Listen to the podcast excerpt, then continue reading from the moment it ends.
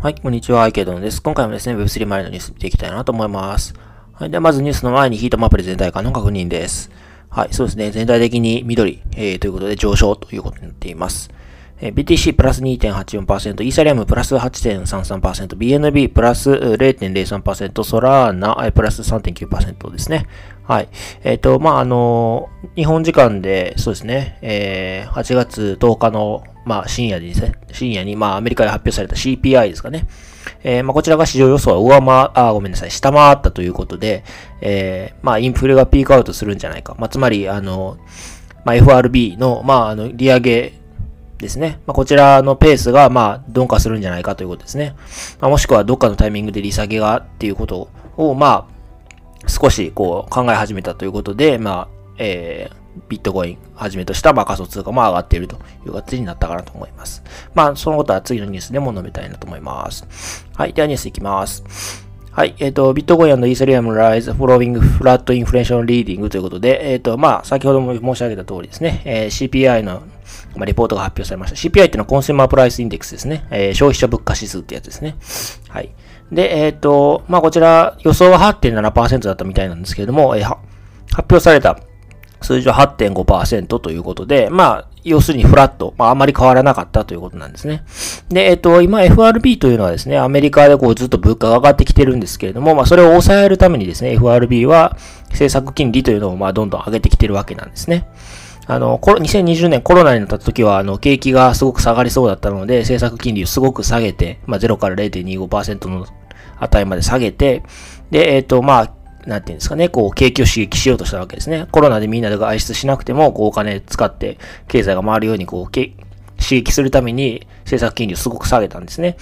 ただ一方で、その、えー、その後ですね、コロナがまあ明けてくるに従ってこうみんなが外に出てきましたと。で、消費が活発になってきましたと。まあそうすると、まあ景気としてはこう良くなる方向に行って、で、どんどんどんどん今度は物価が上がってきたわけなんですね。で、えー、今、今はその物価を下げるために、えー、物価上昇を抑えるために政策金利を引き上げて、少しこう、政策金利を引き上げるっていうのは景気を冷やす効果があるんですけど、景気を冷やすように仕向けて、えー、物価の高騰を抑えようということですね。はい。ま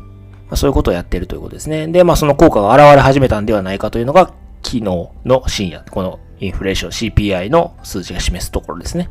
はい。前月が8.7だったのに対して、えー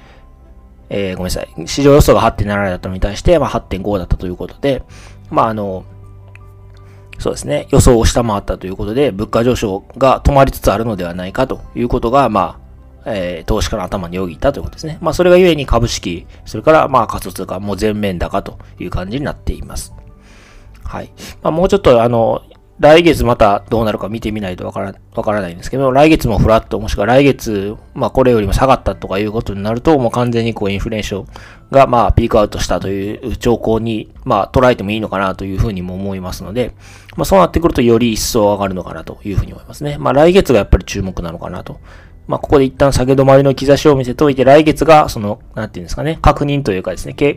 あの、トレンドとしてそうなってるのかどうかっていうことが確認できるのは来月の指標数字を見てから、まあ、それが決まるのかなというふうに思いました。はい。では次のニュースですね。えー、日本のニュースですけれども、えっ、ー、と、まあ、内閣改造がありまして、まあ、デジタル担当大臣に河野太郎さんが就任されたということですね。はい。で、えっ、ー、と、皆さん、河野さんにどのようなイメージをお持ちでしょうか。まあ、私自身はですね、あのすごくポジティブなイメージを持っています。で、えっ、と、まあ、なんでかというとですね、まあ、やっぱり、あのまあ、ここにも書いてあるんですけども、SNS を駆使した発信力の高さにも定評があり、えー、フォロワー数は247万超の知名度ということで、そうなんですよね。あの、非常にこう、発信力があって、まあ、かつ SNS をしっかり駆使できているということで、まあ、若者へのリーチも結構あると思うんですね。はい。それからですね、あの、確か彼の経歴の中のどこかにちょっと忘れちゃったんですけれども、あの、結構海外経験が長いんですよね。で、よく海外のことも分かっておられると思うんですね。アメリカが今どういう状態にあるのか、もちろんアメリカで Web3 が流行ってるっていうのも多分、あの、よくご存知だと思うんですね。理解もしておられると思うし、で、この記事を見てるとですね、このあの、イーサリアムのビタリック、それから、えっ、ー、と、事務局長をやっておられる宮口さんと三者会談を行ってるんですね。2018年ですよね。ということで、あの、まあ、世界がどう、アメリカがどうなってるのか、世界がどうなってるのかっていうのを本当によくご存知だと思うんですね。まあ、それに対して今日本が遅れてるっていうことも多分理解されてると思うんですね。で、まあそういった方がやっぱり、このデジタル担当大臣ということで、まあ一番こうやらなければならないところに、えー、まあ多分一番いい人間が座ったんじゃないかなというのが私の個人的な感想ですね。ということで、あの、まあデジタルもそうですし、まあ Web3 もそうですけれども、まあ大きく進められる可能性が、まあ一番起爆剤としては一番あり得る人が座ったんじゃないかなというふうに私も思いましたね。ということで、まああの、これから日本がどんどんこの領域において前に進んでいくこと。まあ、特にまあ、我々、私は Web3 の発信をしていますので、まあ、まずは、そうですね。まあ、人材の育成と、あとはまあ、各種規制の緩和ですよね。まあ、この二つかなというふうに思うので、まあ、あの、彼の手腕に大いに期待したいなというふうに個人的には思っております。はい。まあ、あくまで個人の意見ではありますが、皆さんはどう思いでしょうか？はい。では次のニュースいきます。というニュースですね。えっと、レイヤーチェーン、レイヤー1のブロックチェーン、えー、インジェクティブ、3億円調達ということですね。はい。で、こちらのインジェクティブっていうレイヤー1なんですけれども、2021年11月にメインネットローンチした分散型金融のユースケースに特化した相互運用を追求するブロックチェーンということで、えー、まあ、特徴としてはオンチェーンオーダーブック、まあ、注文板と、まあ、ガス代削減のインセンティブなどが挙げられるということですね。はい。で、そうですね。まあ、現在のオンチェーントランザクションは約120億円ということみたいですね。まあ、だから未来に期待ということかなというふうに思うんですけども、まあ、そのインジェクティブが、えー、トークン販売によって53億円を調達しましたということですね。はい。結構な金額ですよね。で、ラウンドを主導したのは、えっ、ー、と、まあ、クリプト VC のジャンプクリプトですね。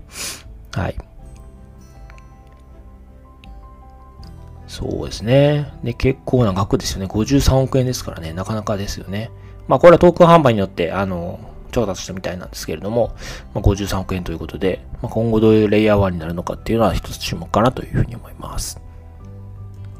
はい。では、最後、えー、若干ポジショントークにはなりますが、えー、アメリカコインベースでニアの新規取り扱い予定を表明ということで、まあ、私の推しの銘柄ではあります、ニアなんですけれども、えー、コインベースで、え、上場の、まあ、方針が発表されていますというところですね。はい。えっ、と、まあ、後日、まあ、ロードマップに追加されましたので、まあ、後日上場されるんだろうなというふうに思います。まあ、ただ、あの、詳細はまだわからないので、まあ、楽しみに待ちたいなというふうに思いますけれども、まあ、ニア、あそれからまあ、そのニアのレイヤーツのオーロラ、まあ、最近に運びもだいぶ良くなりましたよね。まあ、このマクロ、あの CPI の発表も得てさらに上がりましたし、まあ、マクロ環境が少しずつこう、おまあ、なんていうんですかね、まあ、最悪期を出し始めてるような感じ。で、かつ、まあ、こういうニア個別のニュースもあって、まあ、少しこう、値動きが軽くなってるのかなというふうに個人的には見ています。はい。では今回はこちらで終わりたいなと思います。よろしければチャンネル登録、フォロー、それから高評価の方お願いいたします。はい。ではお疲れ様です。